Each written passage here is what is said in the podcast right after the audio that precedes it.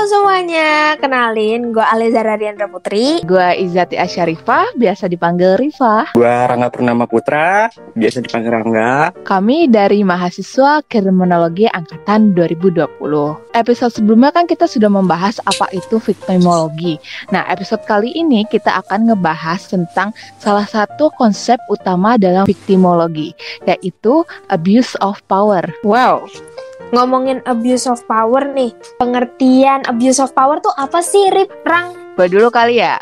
Iya. Oke, Oke, kalau misalnya dari yang gua baca dari sisi victimologinya, abuse of power atau penyalahgunaan kekuasaan adalah pelanggaran standar nasional atau internasional dalam penggunaan kekuatan yang terorganisir sedemikian rupa sehingga orang terluka secara fisik, mental, secara emosional, ekonomi atau hak mereka sebagai akibat langsung dan disengaja dari penyalahgunaan kekuatan ini.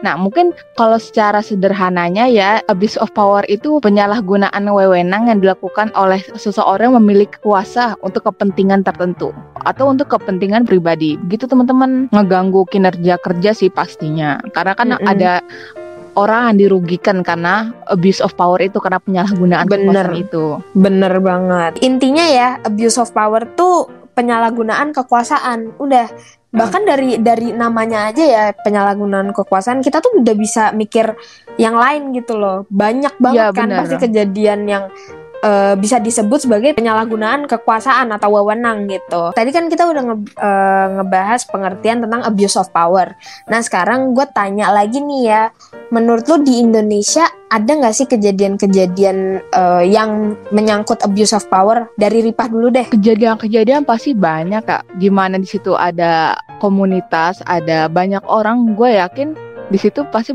ada kejadian penyalahgunaan kekuasaan. Di Indonesia eh, lingkungannya tergantung lingkungannya ada mungkin di atas-atas bahkan di lingkungan sekitar kita di perkuliahan juga pasti ada yang namanya abuse of power gitu loh kayak Iya sih benar-benar.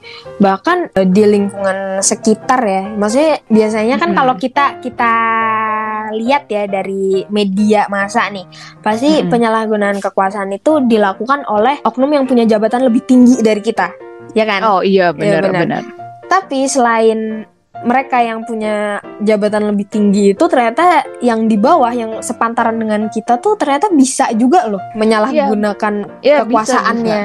Iya kan? Iya, Bisa juga. Nah, kalau dari lu Rangga Ya, menurut saya dari dari saya pribadi, saya pernah dikasih tahu sama saudara saya yang bekerja di sebagai jabatan gitulah pokoknya. Nah, katanya Aci ada oknum yang jabatannya paling tinggi, tetapi dia menyalahgunakan kekuasaan dengan cara korupsi lah dari jabatan lain. Pokoknya dikasih misalnya dikasih berapa juta lah gitu atau triliunan apa miliaran gitu. Nah, terus kata atasannya disuruh dibagi rata. Itu Hmm. menurut gue sih ya penyalahgunaan hak kekuasaan soalnya itu tidak adil dalam membagi ratakan itu Nah, berarti eh, dari contoh yang udah dikasih sama Karangga nih ya, udah jelas kan ya berarti penyalahgunaan wewenang di Indonesia tuh masih kerap terjadi ya, Rip ya. Mm-mm. Kalau menurut gue ya, itu sebenarnya perbuatan yang enggak banget buat dilakuin seorang oknum gitu loh. Sekelompok oknum lah ya. Eh, Jadi kalau misalnya kita balikin lagi ya ke tema kita nih victimologi, di mana itu dibilang abuse of power di saat ada pihak yang dirugikan, ya kan? Iya, bener, bener banget. benar benar. Pihak yang dirugikan itu dia termasuk victim atau korban. Nah, abuse of power ini menurut gue ya itu tuh jenisnya tuh banyak banget, entah itu kasus korupsi, kasus pelecehan seksual oleh seseorang jabatan yang lebih tinggi. Nah, yang gue baca nih berita tentang ada salah satu oknum di kepolisian yang melakukan pelecehan, bukan pelecehan ya, jatuhnya mungkin pemerkosaan. Waduh, pas- pada anak perempuan dari seorang tahanan dengan iming-iming bakal ngebebasin Bebasin ayah bap- dari anak perempuan itu yang ditahan. Menurut gue tuh udah termasuk abuse of power. Dia menyalahgunakan kekuasaan yang dia punya untuk kepentingan pribadi, untuk hasyarat yang sebentar. Dan penyalahgunaan kekuasaan ini tuh ada pasal lah. Menurut ketentuan pasal 17 Undang-Undang Nomor 30 Tahun 2014, badan atau pejabat pemerintahan dilarang menyalahgunakan wewenang. Larangan itu meliputi larangan melampaui wewenang, larangan mencampur adukan wewenang, atau larangan bertindak sewenang-wenang. Nah itu bisa dikenain pasal Nah, loh teman-teman.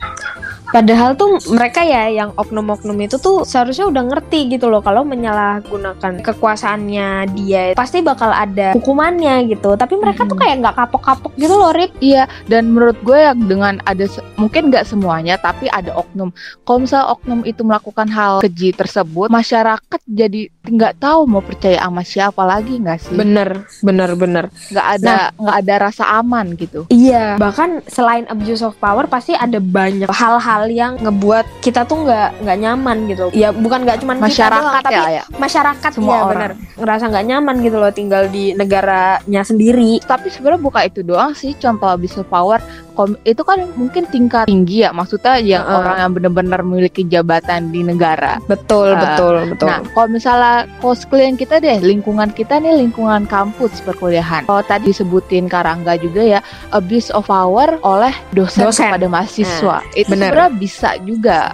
Nih, kayak contoh mungkin cerita viral ya, kejadian dosen yang abuse of power terhadap mahasiswa di media sosial. Berawal dari komunikasi antara dosen dengan seorang mahasiswa di grup WhatsApp.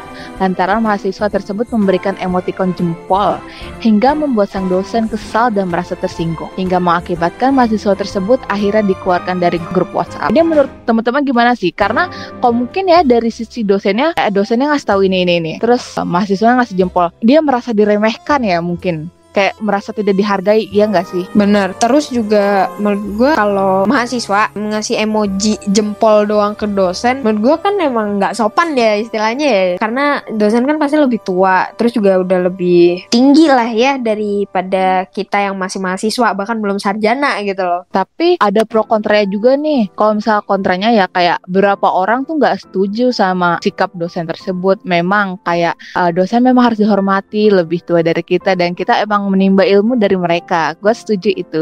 Tapi kalau misalnya seperti itu juga gue kayak agak kurang serak aja gitu. Masa cuman ngasih kayak jempol itu kan sebenarnya maksudnya oke gitu kan tapi lebih singkat aja masa langsung dikeluarin itu menurut gue juga masuk ke abuse of power sih Iya iya iya. Gue juga eh, ngerasanya itu masuk abuse of power sih. Menurut lu Rang? tergantung dari sini gimana balik lagi ya ke komunikasi lagi, antara dan- dosen dan dan- mahasiswanya. mungkin dia pengen nunjukin mahasiswanya sopan santun gitu loh Nih ya, agak Hmm. OOT dari yang tadi lu bilangin. Lu pasti pada tahu kan ya kasus RV ya Mm-mm, Nah, tahu, buat tahu. kalian nih teman-teman yang nggak tahu kasus RV ini apa, jadi itu udah pa- udah banyak beredar ya kasus RV yang kabur dari masa karantina yang aslinya 8 hari jadi cuma tiga hari ya Iya, jadi cuma tiga hari. Nah, itu juga dengan dibantu bantuan oknum Oknum tertentu. gitu loh. Mm-mm. Dengan Apa kekuasaannya dia.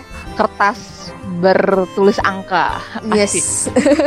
Cek bahaya tuh yang kayak gitu. Ini masih diselidiki ya kasusnya masih Iya, dalam masih. ranah ini. Tapi kalau misal gue ya baca-baca berita tuh kronologinya tuh kayak dia abis dari luar negeri ya karantina tiga hari. Kalau dari pemberitaannya terus dia kabur dibantu dengan oknum tertentu, terus langsung datang ke acara ulang tahun dia atau di temannya Bali, di Bali. di Bali. Nah sebenarnya emang termasuk abuse of power, tapi yang dikhawatirkan lagi ya sebenarnya kita mungkin beberapa orang juga nggak peduli dia terserah dia mau main ke mana dia mau main ke mana nggak peduli juga. Tapi yang dikhawatirkan adalah kan sekarang pandemi nih, mungkin emang Yes. angkanya sudah turun. Tapi kan ada kemungkinan gelombang ketiga kok diberitakan ya di media. nah, ini- ya, iya saya tahu Dikhawatirkan dia dari luar negeri, cuman karantina tiga hari kan kita nggak tahu dia bawa penyakit apa aja. Nah, itu dia. Dan lu tahu kan alasannya dia balik cepet. Maksudnya balik cuma tiga hari di karantina itu gara-gara kangen anaknya. Padahal kan anaknya belum vaksin ya. Anaknya Iya. belum Iya. vaksin.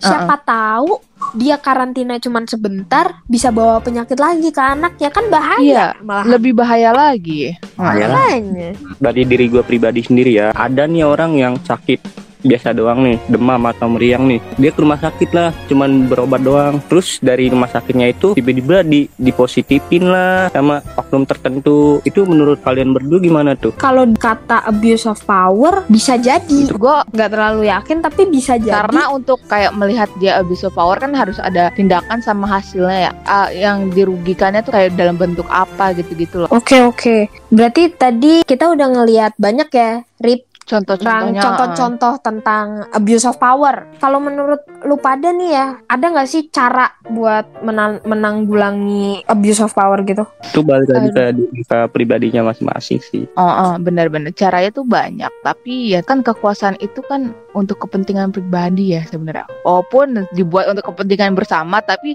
siapa yang yang nggak mau gitu loh. Dengan kekuasaan kan kita bisa meraih apa aja yang kita mau. Dan balik lagi ke pribadi masing-masing apakah dia mau gunakan kekuasaan itu dengan baik atau untuk kepentingannya diri sendirinya. Tapi untuk mencegah itu sebenarnya pemerintah juga udah banyak membuat undang-undang ya. Seperti yang tadi gue dibilang undang-undang tentang penyalahgunaan kekuasaan. Tadi kan dibilang ya salah satu penyalahgunaan kekuasaan itu adalah korupsi. Ada undang-undang untuk korupsi terus salah satunya juga tadi pelecehan seksual itu ada undang-undang itu pelecehan seksual gitu-gitu de, udah dibuat sama pemerintah undang-undangnya. Jadi setidaknya dengan itu oknum atau pelakunya tuh jerak. Iya benar. Cuman banyak kasus yang kita ngiranya tuh undang-undangnya bikin jerak, tapi malah dibalikin lagi. Malah jadi kayak korbannya yang salah. Iya, kayak bener. yang waktu kasus KPI itu loh. Kalau kayak gitu kan kasusnya penyalahgunaan ke kekuasaan juga kan karena dia yang salah, dia yang nyalahin korbannya ya, udah abuse yang ini dia diuntungin. Iya, ya balik lagi ya di victimologi yang kok kita yang dari yang dapat dari dosen kita tercinta nih, Bu Cici yeah. ya. Iya. Yeah. Uh, di mana kalau dari sisi victimologi ya kriminologi itu lebih tepatnya itu di, korban bisa awalnya korban dan mungkin dia bisa ke depannya jadi pelaku atau pelaku nanti ke depannya setelah diselidiki bisa jadi korban ya begitu ya iya benar nah teman-teman kita kan tadi udah ngebahas banyak banget nih ya soal abuse of power gitu ya. Dan uh, menurut gue juga udah cukup kali ya Rip Rang kalau iya. ngebahas abuse of powernya karena takut juga nih kita. Iya. ah nggak apa-apa kita kan di sini tidak menyalahkan oknum, iya, hanya kita, menganalisis. Kita kan sebagai mahasiswa kriminologi kita harus kritis.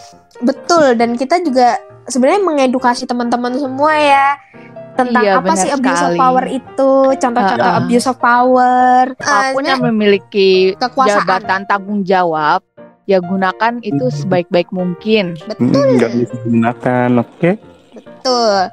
Nah, segitu dulu kali ya dari gua Alia, terus Rangga dan Ripa. Iya. Semoga bermanfaat. Sampai jumpa di episode ketiga kali ya. Nanti Betul kita bahas-bahas hal lain berkaitan dengan kriminologi juga. Dadah. Dadah.